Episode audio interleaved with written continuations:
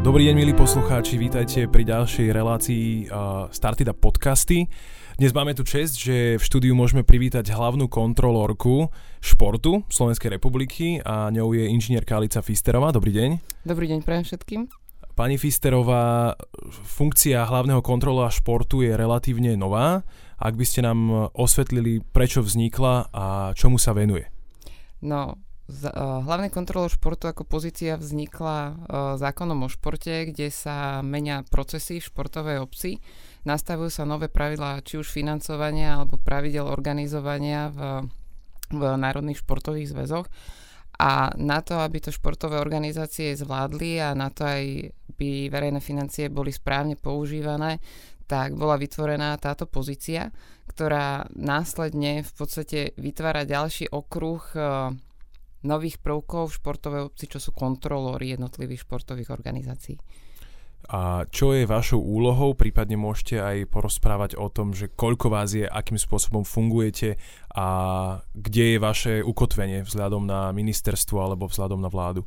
Čo sa týka postavenia kontrolóra športu, je menovaný vládou Slovenskej republiky na návrh ministra školstva. Je to nezávislý kontrolný orgán, ktorý sa v súčasnosti skladá ešte z dvoch zamestnancov ministerstva školstva, čiže spolu sme traja. A ten rozsah činnosti je naozaj široký, lebo nemáme len povinnosť kontrolovať verejné zdroje, máme tam aj právo a oprávnenie kontrolovať celú legislatívu, či sa dodržiava v rámci športovej obci. Ale máme tam na starosti aj vzdelávanie kontrolórov, skúšky kontrolórov, čiže náš rozsah činnosti je dosť široký, neobvyklý k ostatným kontrolným orgánom, ale čo je dôležité povedať, nie sme sankčný orgán, čiže skôr našim cieľom je, aby sa aplikoval zákon o športe v špo- športovej obci správne, aby všetci pochopili, ako to majú aplikovať, aby sa správne používali verejné zdroje a vždycky, keď sa nájde nejaké pochybe- pochybenie, je tam možnosť, aby nastala náprava a tým pádom sa vyriešil aj akýkoľvek problém. Tu sme sa dotkli naozaj hrozne veľa tém. My tu máme v štúdiu prítomného aj kolegu pani Fisterovej. Vy ste hovorili o tých kontrolách, alebo pardon, o tých skúškach tých kontrolorov. Je to nejaký test znalosti zákona, ako, ako ho správne vysvetľovať? Uh, nie je to len uh, ohľadne zákona o športe. Uh, športová činnosť ako taká je prierezová cez množstvo iných zákonov. Máme tam zákon o daní z príjmov, zákon o verejnom obstarávaní, máme tam účtovníctvo. Čiže tie sankcie, ktoré môžu akejkoľvek športovej organizácii vzniknúť, môžu z rôznych oblastí. A kontrolóri hlavne v jednotlivých uh, buď kluboch alebo národných športových zväzoch by mali pôsobiť preventívne, aby nič nenastalo, ktoré, čo by mohlo ohroziť fungovanie daného zväzu alebo daného klubu. A, tí kontro- a títo kontrolóri, ktorí sú v národných športových zväzoch, čo je ten základný a najvyšší prvok v riadení športu, majú aj povinnosť preukázať svoju odbornú spôsobilosť skúškami. No a tieto skúšky sme prvýkrát začali robiť v roku dvetisícsedemnásť. Už máme päťdesiattri kontrolórov odskúšaných s odbornou spôsobilosťou. Skúšky nie sú jednoduché a druhá, druhý pohľad na to je v tom, že mnohí kontrolóri to robia ako dobrovoľníckú činnosť popri svojej práci. Čiže je to viac než náročné pre nich, ja si ich za to veľmi vážim a verím tomu, že aj prostredníctvom nich sa nám podarí či už aplikovať zákon, alebo skvalitniť v procese v jednotlivých zväzoch. Prečo vznikla funkcia hlavného kontrolóra? Pravdepodobne tomu predchádzala nejaká, nejaký podnet, možno mentálny, že niečo nie je v poriadku.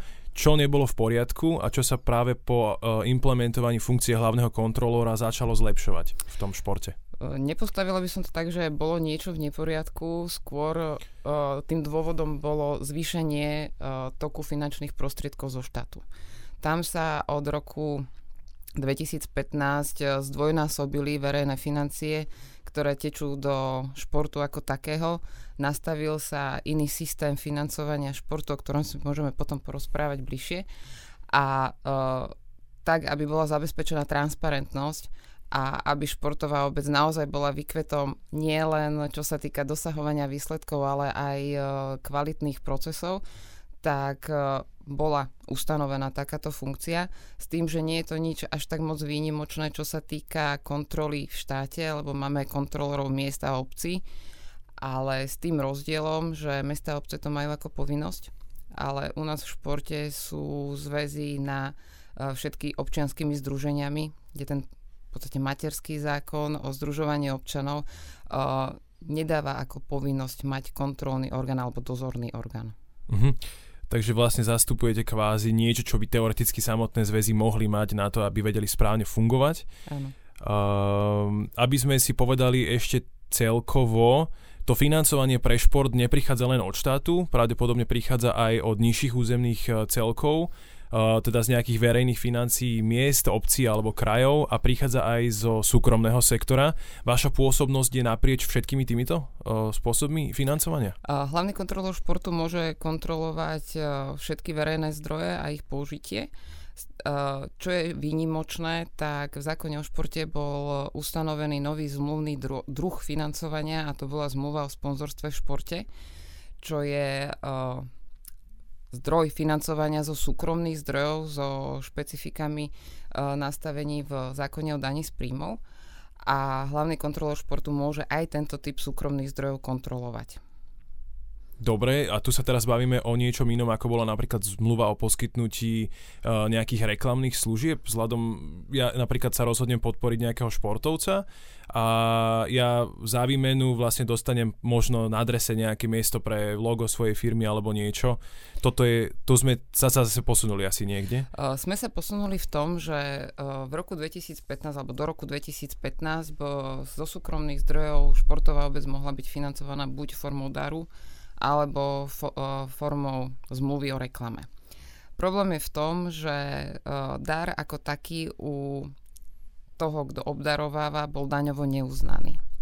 Na druhej strane uh-huh. reklamná zmluva pre občianske združenia boli zdaniteľným príjmom a mohli si uplatniť veľmi malé množstvo uh, daňových výdavkov. A tak, aby sme uh, motivovali či už uh, sponzora alebo darcu a sponzorovaného, tak zmluva o sponzorstve uh, v športe je určitým spôsobom hybrid medzi darom a medzi reklamou s tým, že uh, má to nulový vplyv na základ dane. U sponzora je to pri dodržaní podmienok uh, daňovo uznateľné, čiže môže si to odpočítať od dane. V zákone o daní z príjmov nie je povinná... Ak dana... asi dosiahne, povedzme, napríklad ten zisk alebo niečo? No, nie, je to, nie je to naviazané na zisk, je to mm. naviazané na kladný základ dane, alebo základ dane, čo je len vo výške nula celá nula jedna centa. Takže nemáme tam žiadne výškové obmedzenie. Mm.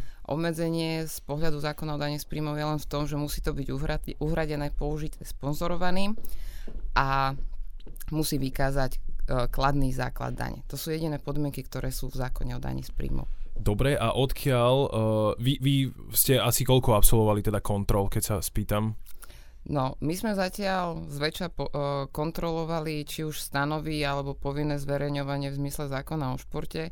Uh, finančná kontrola bola uh, minimálna, alebo boli to len podania, ktorý, ktoré boli naviazané na konkrétne použitie, čiže sa kontrolovali menší počet dokladov a kontrolovala sa len účelovosť a naplnenie zmluvných podmienok. Zmluvu o sponzorstve v športe ako takú sme ešte nekontrolovali, nakoľko ešte nemáme stále plne funkčný informačný systém športu, čo aj nám trošičku komplikuje činnosť a kontrolu. Čo znamená plne funkčný informačný systém? Bavíme sa o tej nejakej digitalizácii, ktorá presahuje aj do sféry športu. Jednou z nosných pilierov zákona o športe bol aj ten, je aj tento informačný systém športu, kde uh, budú alebo mali by byť všetky informácie o či už športovcoch, či už o kluboch, alebo aj, už aj o financovaní, o interných smerniciach zväzov a tak ďalej. Zatiaľ sa ale nepodarilo plne sfunkčniť tak, aby mohli športové organizácie používať tento informačný systém športu. Čiže zatiaľ všetky informácie, či už klub, športovec alebo sponzorovaný, uh, vedú u seba na svojich web stránkach, čo v rámci internetovej siete je strašne široký okruh a zatiaľ sa nám nepodarilo uh, nejakým spôsobom kontrolovať, ani sme nedostali podanie na kontrolu zmluvy o sponzorstve v športe, ale ja verím tomu, že v momente, ak sa spustí informačný systém športu, tá kontrola sa zrýchli. Čo, našej... čo bude asi kedy? Alebo ak, aké sú plány v tomto smere? No, v tomto z našej strany nie je absolútne žiadna kompetencia, ani nevieme posúdiť, že kedy sa to spustí. Čiastočne sú už niektoré moduly sfunkčnené, alebo niektoré prvky, ale nie je to plnohodnotné, je to skôr otázka na ministerstvo školstva. Áno, takže ministerstvo školstva poskytuje vám nejaký, nejaké, nejaké podhubie, nejaké zázemie vášho fungovania. Áno. Dobre, aby sme si zobrali ten proces, vašou úlohou teda nie je len vytvárať nejaké, teda nie ste sankčný orgán, takže nemáte možno právo niekoho sankcionovať nejakou pokutou alebo niečím. Na druhej strane vy ste kontrolný orgán, takže viete prísť na nejaké pochybenie a ešte na tretej strane pôsobíte ako nejaký edukačný, edukačný systém. Kebyže si zoberieme túto vec... poviem možno také, takúto nejakú bežnú kontrolu alebo niečo, čo sa deje. Uh, nebavíme sa teraz o tom, že vám niekto zavolá a spýta sa, že viete, čo potreboval by som pomôcť v tomto smere, nie som si istý. To pravdepodobne môže byť sponzor alebo športovec, asi pomáhate aj legislatívne, ako, ako to dotiahnuť. Uh, odkiaľ prichádzajú podnety na tie kontroly alebo na základe čoho sa rozhodujete, že teraz si, si idem preveriť uh, možno tuto do nejakého zväzu práve, práve tú vec? No, máme, máme dva okruhy. Uh, tematicky robíme minimálne dva druhy kontrol v rámci roku, ktoré sú, dajme tomu, zamerané na povinnosť zverejňovania a povinnosť mať stanovy v súlade so zákonom o športe. To sú len zamerané na jeden jednotlivý okruh, ale druhé veľké množstvo podnetov chodí aj od členskej základne uh, v rámci športovej obci. Uh, buď, sú, buď sa členovia sťažujú, že boli neefektívne vynaložené prostriedky, alebo neboli uh, podľa ich názoru vynaložené v súlade so zákonom o športe, alebo bol pochybený zákon o športe pri určitých procesoch. Tam si uh, trošku naražame na ústavné právo združovať sa, lebo uh, my síce môžeme dať napríklad uh, k niektorým pochybeniam stanovisko, či podľa nášho názoru je alebo nie je v súlade so združovaním, ale nemáme žiadne... Uh, zna, uh, nedokážeme zmeniť rozhodnutie daného orgánu a to rozhodnutie môže zmeniť iba súd. A vy, vy, z, va, z vašej kontroly vychádza potom nejaké uh, vyzrozumenie, že odporúčame, alebo kam, kam, to, kam to vlastne pôjde? No, proces kontroly u nás uh, Je, je trošičku iný, ako je podľa zákona o finančnej kontrole. Uh, my po spracovaní podnetu a komunikácii s kontrolovaným subjektom, či už sa týka vyjadrenia alebo jeho stanoviska k podnetu, uh, vypracujeme návrh správy, do ktorej dávame, ak je nejaké pochybenie, aj návrhy a opatrenia a lehotu, dokedy sa, tom, uh, dokedy sa majú uh, nedostatky odstrániť. Uh, Kontrolovaný subjekt sa k tomuto má oprávnene vyjadriť, môže povedať, že lehota je príliš krátka, že nie sú schopní v zmysle vlastných stanov dodržať danú lehotu, čiže tam je to vždycky na dohode, tak aby sa odstránil nedostatok čo najskôr, ale zase aby neboli zase ďalšie interné smernice porušené a na konci dňa sa vypracúva správa. Tam následne sa len odkontroluje, či sa opatrenia splnili alebo nesplnili. Ak sa to nesplnilo, tak to ide následne na správny orgán, ktorý je oprávnený konať v správnom konaní. A čo je napríklad... Ministerstvo školstva áno, alebo okresné úrady. Ak by tam bolo pochybenie z pohľadu daní, tak je to zasa fin- finančná správa. Mhm. A za minulý rok uh, sa niečo takéto aj odohralo, že ste prišli po bod, kedy ste navrhli to, tú úpravu toho procesu, aby sa to teda napravila nejaká, nejaké pochybenie. Uh, nenapravilo sa to a stalo sa aj to, že ste oslovili napríklad finančnú správu, že vám nesedeli čísla. Uh, Stávajú sa takéto prípady, ale je to minimálne. Vždycky sa podarí uh, úspešne ukončiť tú kontrolu s, s tým stanoviskom, že sa všetky nedostatky odstránili. Stáva sa to, stalo sa to hlavne pri stanovách, kedy zväzy neboli, alebo sa im nepodarilo zvolať valné zhromaždenie alebo schváliť uh, zmenu v stanovách tak, ako uh, kázal zákon. Uh, vtedy mohla nastať z pohľadu ministerstva školstva, či už len strata spôsobilosti príjmateľa verejných prostriedkov, čiže nemohli príjmať štátne zdroje. Mhm. Ale čo bol ten uh, zásadnejší a horší Horšia sankcia bola to, že stratili aj status Národný športový zväz a po odstránení opätovne museli zasa žiadať o uznanie za Národný športový zväz. Musím si iba trošičku utriediť tie myšlienky, aby to, aby to nejakým spôsobom dávalo zmysel. V ktorých bodoch prichádza k najčastejšiemu pochybeniu? Ja viem, že možno, že to ja príliš tlačím smerom na tie financie, že možno nejaké vnútorné stanovy, ak nie sú splnené, ako je to valné zhromaždenie, je takisto pochybením, lebo tam prichádza uh, strata o nárok o nejakú finančnú podporu od štátu. Uh, tie financie sú asi najmarkantnejší alebo najvýraznejší prvok, ktorý sa dostáva aj na verejnosť. Kopec ľudí s ním prichádza do kontaktu, samozrejme ministerstvo zverejňuje pre rozdelenie týchto prostriedkov. Uh, u vás, uh, vy, vy kontrolujete aj nakladanie s týmito financiami? Ako, ako prebieha? Uh, poviem napríklad, zväz vydokladuje, akým spôsobom uh, prerozdelil prostriedky, ktoré mu boli pridelené. Hej? Takže vy, de, deje sa, vy riešite aj niečo takéto? Áno, kontrolujeme aj použitie verejných zdrojov s tým, že čo je výnimočné športové obci je to, že v zákone o športe sú jednoznačne napísané, akým spôsobom majú byť verejné zdroje použité. Ministerstvo školstva, čiže tým pádom nemá oprávnenie plnohodnotne s celým rozpočtom na šport disponovať, ale musí ísť v súlade záko- so zákonom, kde má určených deväťdesiatdva celá päť percenta z rozpočtu na šport presne určených, akým spôsobom majú byť prerozdelené a použité. Tam, keď to porovnáme s inými poskytovaniami dotácií, vždycky to ide cez výzvu. My máme tu v rámci športovej ešte podotknem to, že dotácia je vždycky nenarokovateľná a s zákonom o športe sa podarilo v zákone ustaliť to, že príspevok uznanému športu je nárokovateľnou zložkou zväzov na štátne prostriedky. Čo znamená táto veta?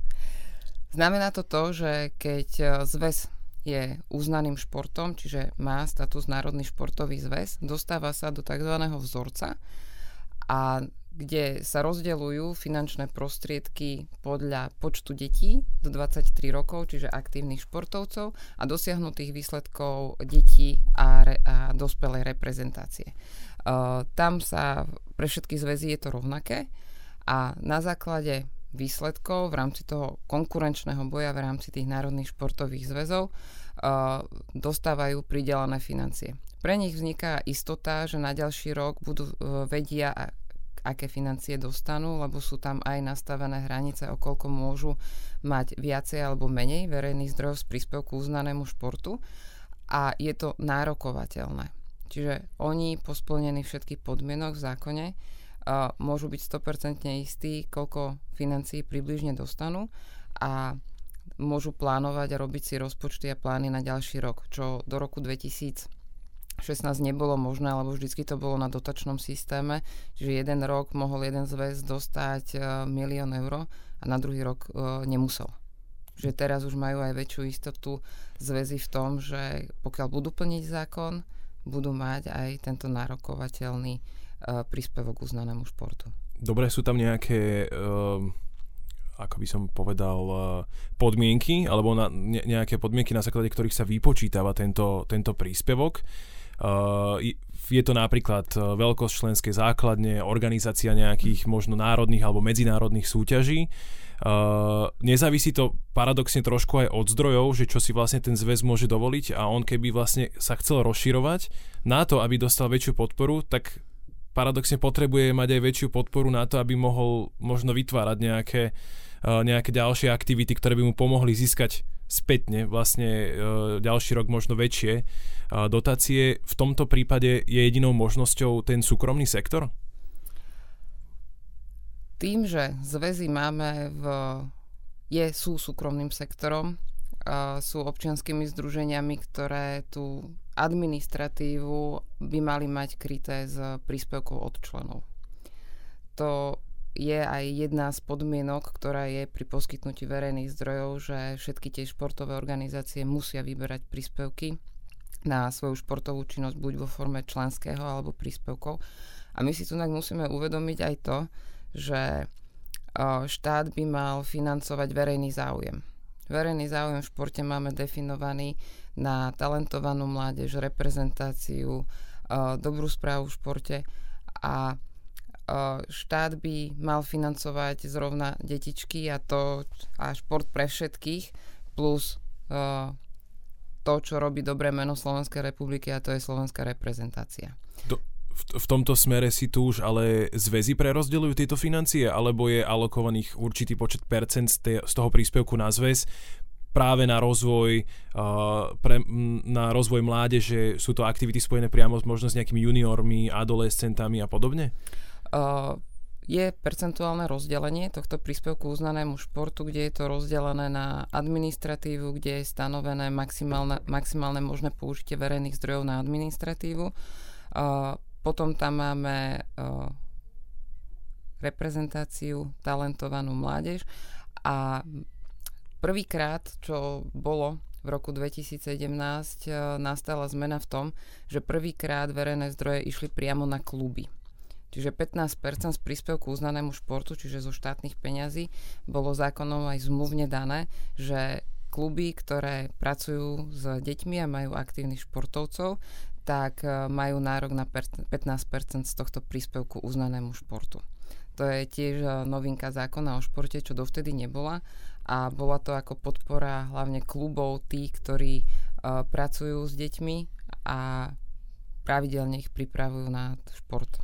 A deje sa toto uh, transparentne? A deje sa to vôbec? Že, tie, že, že sa dodržiavajú tieto prerozdelenia? Že tie zväzy si povedia, že áno, ja teraz systematicky toto odovzdám tam, toto odovzdám sem, uh, tu idem budovať takúto vec. Uh, náražam iba na to, že niektoré hlásia, alebo tak ako nie je to nejak odzdrojované, ale niekedy vzniká pocit, že ten zväz možno nie veľmi systematicky pracuje. Hej, nehovorím o tom, že sa to deje v každom zväze, ale niekedy uh, ako keby sa tie prostriedky roztápali do smerov, ktoré nie je až tak veľmi potom vidieť, alebo nie sú tak systematicky Uh, ne, nesystematicky niečo budujú. Že ako, ako to vy vidíte z vášho pohľadu? No, uh, tým, že uh, zväzy sú občianskými združeniami, tak je plne v kompetencii či už funkcionárov alebo členskej základne, akým spôsobom sa rozhodnú nastaviť procesy a rozhodovania v rámci zväzu. Zákon o športe nám napríklad priamo hovorí, že pri talentovanej mládeže a pri rozdelení o tom, akým spôsobom budú rozdelené tieto verejné zdroje, musí rozhodnúť najvyšší orgán zväzu, čiže celá členská základňa. Čiže tam nemôže uh, ani členská základňa povedať to, že my sme o tom nevedeli, lebo zo zákona je povinnosť určiť kritériá aj spôsob rozdelenia týchto zdrojov. Čo je ale teda, tak, takto by to malo fungovať, asi.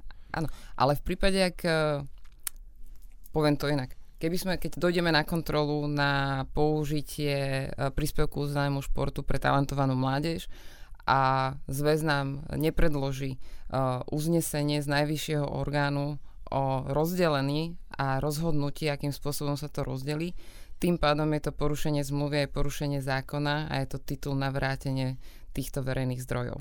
To je jedna vec, že toto sa deje ešte predtým, ako sa reálne tie prostriedky prerozdelia. Nie, potom. Prekontrolujete tú zmluvu a ak všetky náležitosti spĺňa, že teda najvyšší orgán zväzu povedal áno, tu sme sa dohodli, že takto to všetko bude a v konečnom dôsledku či sa spätne vykontroluje, že naozaj tie prostriedky boli týmto spôsobom prerozdelené. No, uh, použitie verejných zdrojov v rámci športovej obce sú verejne prístupné. Zväzy ich majú povinnosť zverejňovať na svojich web stránkach každý mesiac do dvadsiateho piateho dňa, čiže každý si dokáže pozrieť presne faktúru, respektíve presne položku, na čo boli tie verejné zdroje použité v rámci roka. K A t- nám, malo by sa to teda dávať aj na ten informačný systém? Do informačného systém? systému športu, ale pokiaľ nie je ešte plne funkčný, tak je to na web stránkach zväzov alebo uh, prijímateľov verejných zdrojov. Čiže to je prvý moment, kedy si to môže celá členská základňa vždy skontrolovať mesiac po použití, ako boli použité tie verejné zdroje. A na, v zmysle zmluvy všetky zväzy alebo prijímatelia dotácií predkladajú tzv. Zúčtovanie verejných zdrojov ministerstvu školstva, kde je v podstate celý rozsah dokladov položkoviť podľa jednotlivých dokladov, čiže identifikovateľné doklady. Ono následne, keď dojde, nejak, dojde podnet, alebo keď v rámci kontroly vyúčtovania sa zistí, že je tam nejaká diskonformita alebo niečo, čo nie je jasné, že to bolo správne použité, tak sa vyžiadajú konkrétne účtovné doklady a na základe nich sa zistí, že či to bolo použité správne alebo nie. A nie je to potom len na kontrole týchto účtovných dokladov, ale aj na skontrolovaní tých ostatných zákonných povinností, či už to, toho schváleného uznesenia alebo interných smerníc a tak ďalej. Čiže tam tá kontrola už účtovných dokladov je až v rámci finančnej kontroly. Ale my máme v podstate priebežný prístup, všetci, aj členská základňa, aj štátny orgán alebo ktokoľvek, k tomu, aby si vedel priebežne pozrieť, akým spôsobom sú tie verejné zdroje používané. A máte vy, no, máte vy tú možnosť e, vlastne kvázi ako keby niekoho pritlačiť trošku, že počuj, toto treba fakt vyslovene opraviť, lebo nastane takýto, takýto sankčný prostriedok? E, mali sme jednu situáciu, keď od športovca top tímu došlo podanie na použitie verejných zdrojov z tohto príspevku. Bolo to ešte pred, ročný, pred zúčtovaním verejných zdrojov, tak naša kontrola v podstate nebola zo... E, s tým, že sa musia verejné financie vracať, ale bola s odporúčaním, že tieto výdavky, ktoré ste doteraz preukázali, že to bolo použité, nie sú v súlade so zmluvou a musíte to preúčtovať iným spôsobom a použiť len na tieto výdavky. Čiže ono, toto ešte pôsobilo pred tým zúčtovaním konečným, preventívne, že nedali, nedal tam ten zväz výdavky, ktoré tam nepatrili, ale mohli to opraviť a v podstate nahradiť to inými výdavkami, ktoré súviseli s prípravou daného športovca. Dobre, uh, toto je nejaká, nejaké pravidelné financovanie, ktoré vlastne každoročne prichádza do štátu, o, od štátu smerom k týmto športovým zväzom a k športovcom. My sme načrtli tému aj toho top tímu, to je ešte vlastne zvá, zvlášť kategória, uh, okrem toho celkového prerozdelenia finančných prostriedkov. Uh, tam je asi, predpokladám, že zase nejaká potreba alebo nejaká podmienka, ako sa tam dostať. Uh, tu sa tie prostriedky alokujú na základe nejakých pravidiel? Uh... Treba povedať, ako máme nastavené financovanie slovenskej reprezentácie a slovenského športu na tej najvyššej úrovni. Tým nositeľom reprezentácie sú národné športové zväzy, ktoré majú kvázi povinnosť sa starať a je prenesený verejný záujem do ich rúk. A v zákone o športe máme ešte jeden príspevok pre športovcov, ktorí dosiahli významný úspech buď na olympiáde, na majstrovstvách sveta alebo na majstrovstvách Európy, že za ich dosiahnutý výsledok im štát poskytne ešte ďalšiu dodatočné finančné zdroje na financovanie ich prípravy tak, aby uh, boli motivovaní vo svojich uh, úspechoch pokračovať a boli aj motivovaní. Čiže ten príspevok športovcom top tímu je len v podstate nadstavba k tomu, o čo sa stará zväz. Čiže zväz si z príspevku uznanému športu, čo má určené finančné prostriedky, rozdelí na prípravu a účasť na súťažiach jednotlivých športových reprezentantov a ten príspevok top tímu je pre toho športovca niečo naviac, aby mal možnosť lepšej prípravy, kvalitnejších podmienok a aby sa mohol lepšie pripravovať. A, a toto nastavenie týchto regulí, na základe ktorých sa športovci dostanú do top tímu, je nejakým spôsobom updateované, alebo že sa, povieme, neviem, pred piatimi rokmi, alebo kedy sa nastavil systém, že za olympiádu je to toľkoto, ak sa umiestním do desiateho miesta na uh, majstrovstvách Európy napríklad, uh, ten človek dostane takýto, takýto príspevok, alebo tí ľudia reálne aj chodia pomedzi a skúmajú, že aha, tak uh, tento rok možno nebola olympiáda, ale vyskytli sa, ja neviem, halové majstrovstvá, alebo vyskytla sa nejaká atletická uh, konferencia, sú tu tieto Diamond ligy a, a podobne. Uh, že či vlastne oni potom prispôsobujú tie dosiahnuté výsledky v rámci toho roka tomu, aby ak sa nedosiahne až taký veľký výsledok možno na majstrovstvách sveta alebo uh, na olympiáde, že sa to možno prerozdelí aj, aj nejakým nižším súťažiam. No, kritéria na rozdeľovanie príspevku športovcom top tímu určuje ministerstvo. Tam je to plne v jeho kompetencii, je to každoročne aj zverejňovanie na web stránke.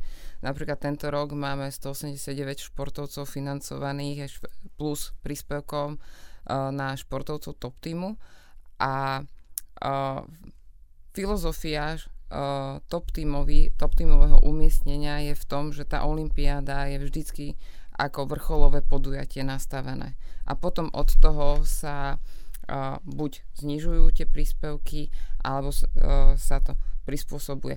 Ono, ministerstvo školstva má každoročne oprávnenie upravovať tieto kritéria tak, ako si vyžaduje športová obec alebo ako je nevyhnutné, tak, aby sme vedeli podporiť buď čo najväčší alebo čo najkvalitnejší počet športovcov a v podstate aj sú zverejňované všetky tie mená. Zväzy nahlásia dosiahnuté výsledky v predchádzajúcom roku. Tam je ešte podmienka, že uh, musia do dvoch rokov potvrdiť ten výsledok, aby zosta- zostali v tomto zozname.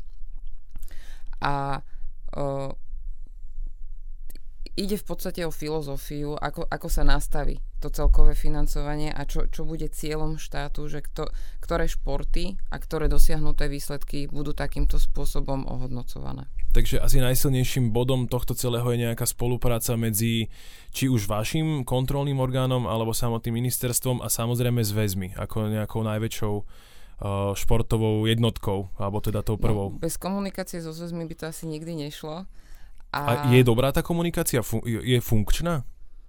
Podľa môjho názoru... Z vásu pohľadu, kľudne to ako vyhodnote. Mne sa so športovou obcov komunikuje veľmi dobre.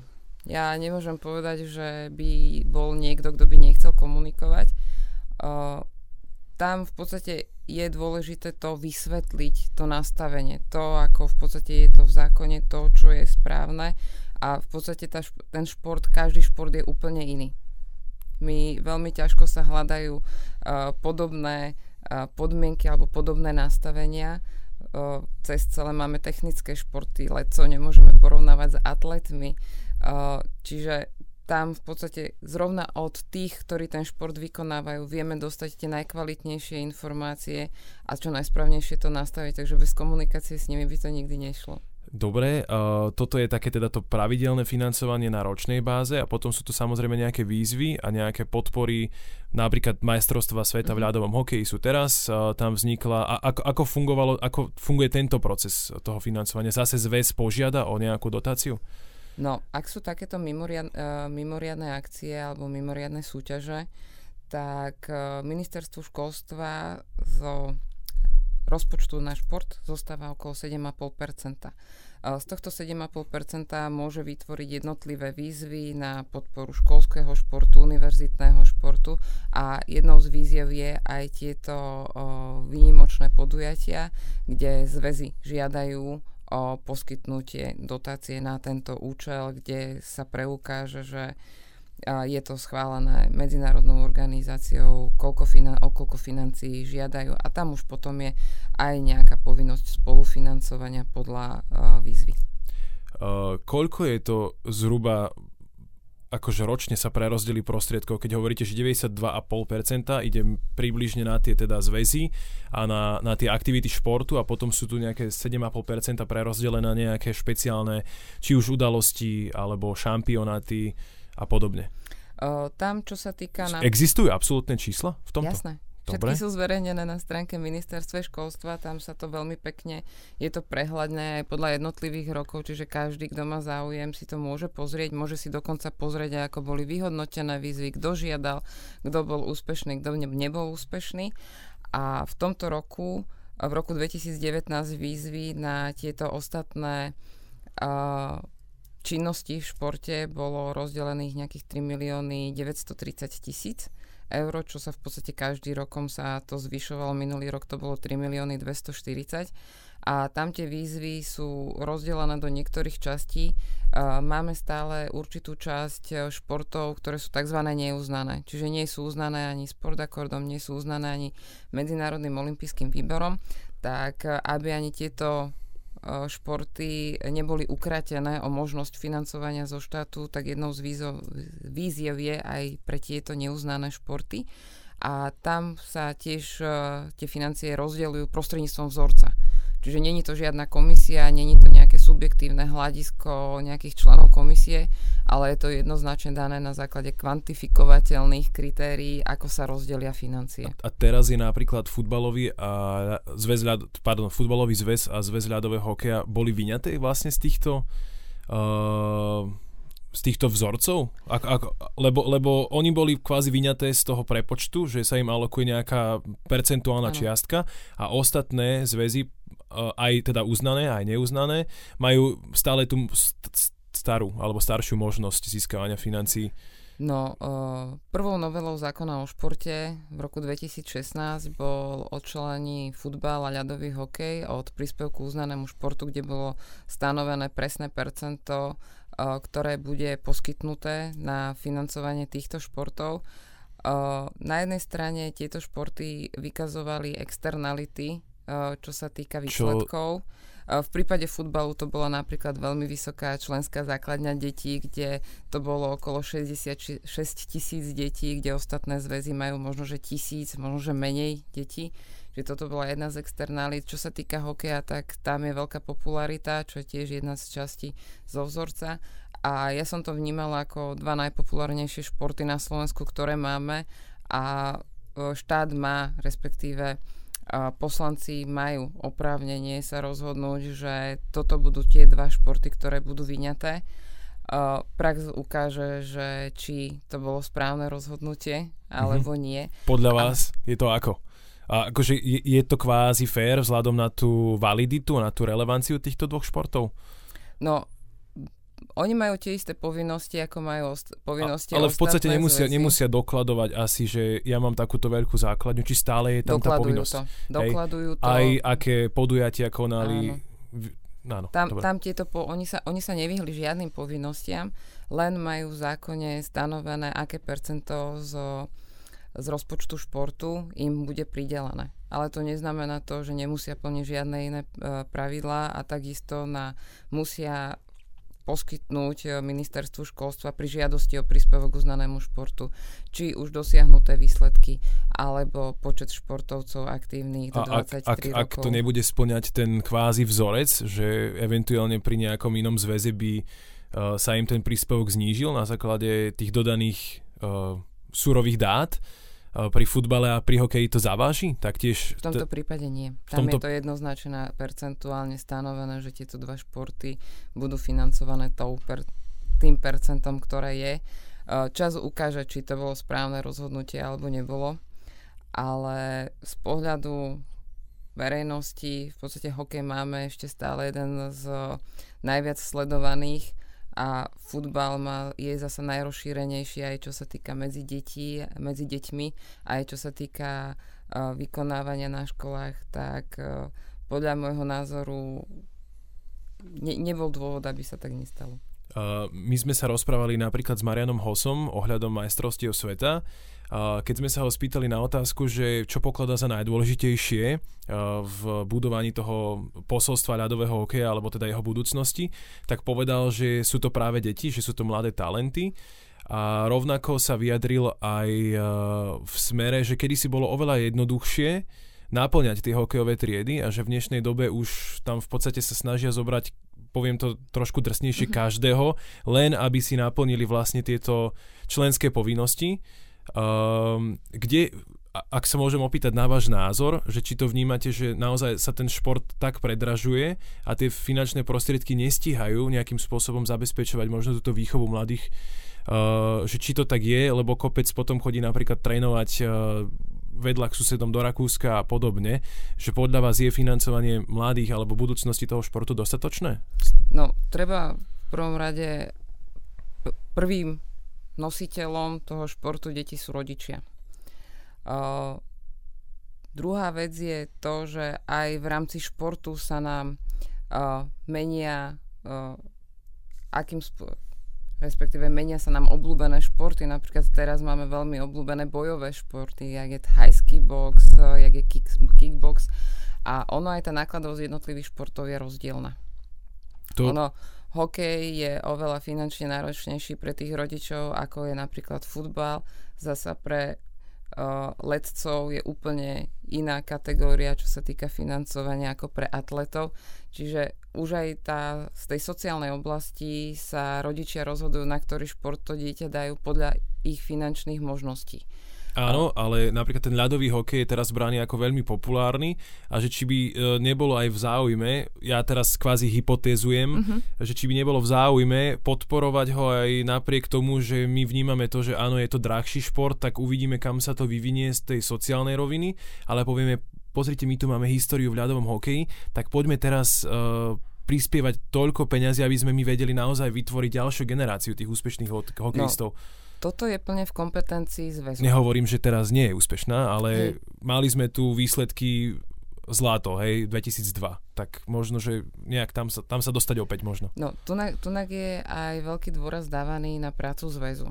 Čo bude zväz vnímať ako ten cieľ, kam sa chce dosiahnuť a tá práca zväzu. V tomto štát nemá absolútne žiadnu kompetenciu, už len tým, že zväzy sú jediné, ktoré poznajú ten šport najlepšie, ktoré si vedia stanoviť aj tá členská základňa, ak, akým spôsobom budú hľadať tie talenty, ako ich budú podporovať, aká bude práca s jednotlivými klubmi, poprípade, či si spravia centra talentovanej mládeže. Ale to je všetko motivácia o práci toho zväzu. Tam v podstate členská základňa samotná si môže určiť, čo je pre ňu to najdôležitejšie. A to To je v podstate tá samospráva zväzov, ktoré, kde musí aj nastať určitým spôsobom zmena v rozmýšľaní, aby tie zväzy dokázali vytvoriť také pemzum detí, z ktorých sa vyberú talentovaná mládež a následne z príspevku k uznanému športu oni môžu tieto deti plnohodnotne financovať a z ktorých potom následne bude buď reprezentácia alebo budeme mať profesionálnych športovcov. Um, existuje, alebo mala by existovať nejaká osobnosť, alebo osoba, prípadne orgán, ktorý by nejakým spôsobom dohľadal na to ďaleko, časovo ďaleké budovanie športu? Alebo vedel komunikovať so zväzmi aj v tomto smere? No, uh, máme tu koncep- uh, koncepciu rozvoja športu do roku dvadsať dvadsať. Ja vidím teraz zrovna ten správny priestor na to, aby sme mohli v roku dvetisícdevätnásť začať vyhodnocovať plnenie koncepcie a pripravovať novú koncepciu uh, od roku dvetisícdvadsaťjeden na ďalšie štvorročné obdobie, poprípade osemročné, ak uh, sa tam nastavia uh, vízie, ktoré uh, budú v prospešné športe. No, uh, tunak uh, veľkú úlohu plní aj Slovenský olympijský a športový výbor, ktorý je tiež jednou veľkou organizáciou, ktorá združuje národné športové zväzy nie len olympijské, ale aj neolympijských športov a je veľkým zdrojom informácií aj čo sa týka rozvoja na, v rámci olympijského diania.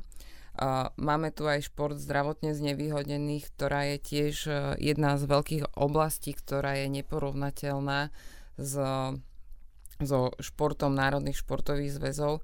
Takže e, rozsah športu je veľký. Konce- novou koncepciou by sme vedeli nastaviť e, smerovanie športu, kam to chceme dosi- e, dosiahnuť.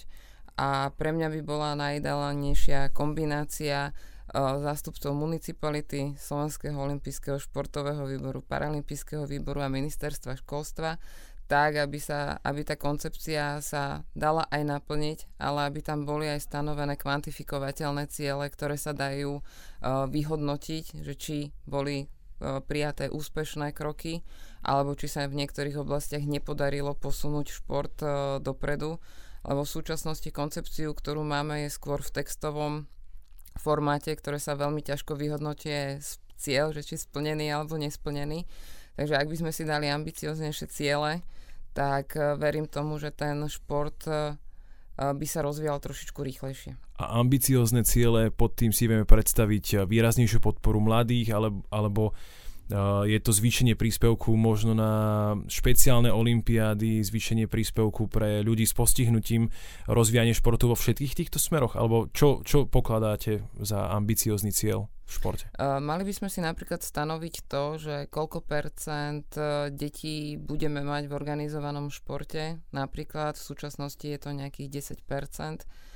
Uh, koľko detí, ako, ako v podstate bude vystavaná tá príprava na šport ako taký, lebo máme základné športy, ako je plávanie, atletika, lyžovanie. Potom máme športy, ktoré sú technického charakteru.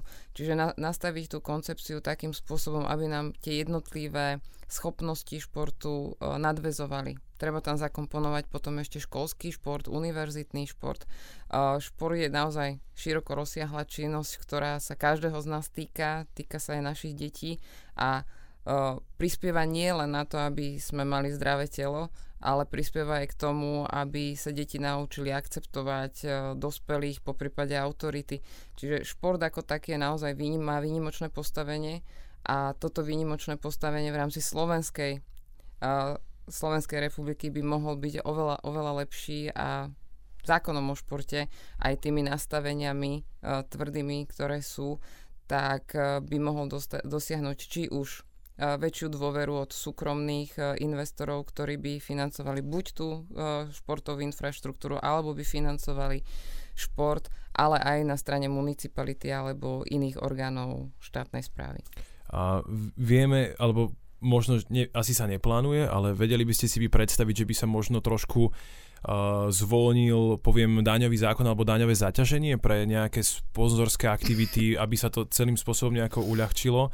Viem, že je tam napríklad v dnešnej dobe možná nejaká charik- charitatívna reklama, ktorá takisto ide možno až do nejakého obnosu, čo je dvadsať tisíc, čo keď ja prerozdelím medzi troch športovcov, tak to nie je absolútne dostatočné, poviem, štyri výjazdy, kde si na svetový pohár v lyžovaní a úplne som mimo tohto celého.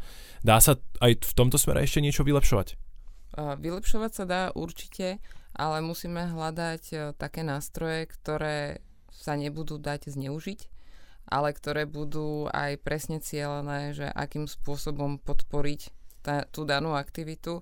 V súčasnosti ja veľmi vítam napríklad aktivita, to čo bolo posledné dva roky, čo sa týkalo financovania rekonštrukcie telocvične na základných školách, čo je v podstate ten prvotný základ pre šport, kde sa deti naučia aspoň trošku mať radi pohyb. No a tiež potrebujeme vybudovať športovú infraštruktúru, či už čo sa týka hál, alebo pre jednotlivé športy, aby tí športovci, či už talentovaná mládež, alebo reprezentácia sa mala kde uh, pripravovať. Dobre, uh, na záver si len tak skúsme zhrnúť, v čom môže štát sa zlepšiť? No, štát sa môže zlepšiť uh, v tým, že... Alebo spusti... a, a, aké sú tie najbližšie kroky, ktoré si vy viete predstaviť, že toto je ono, kam chceme smerovať?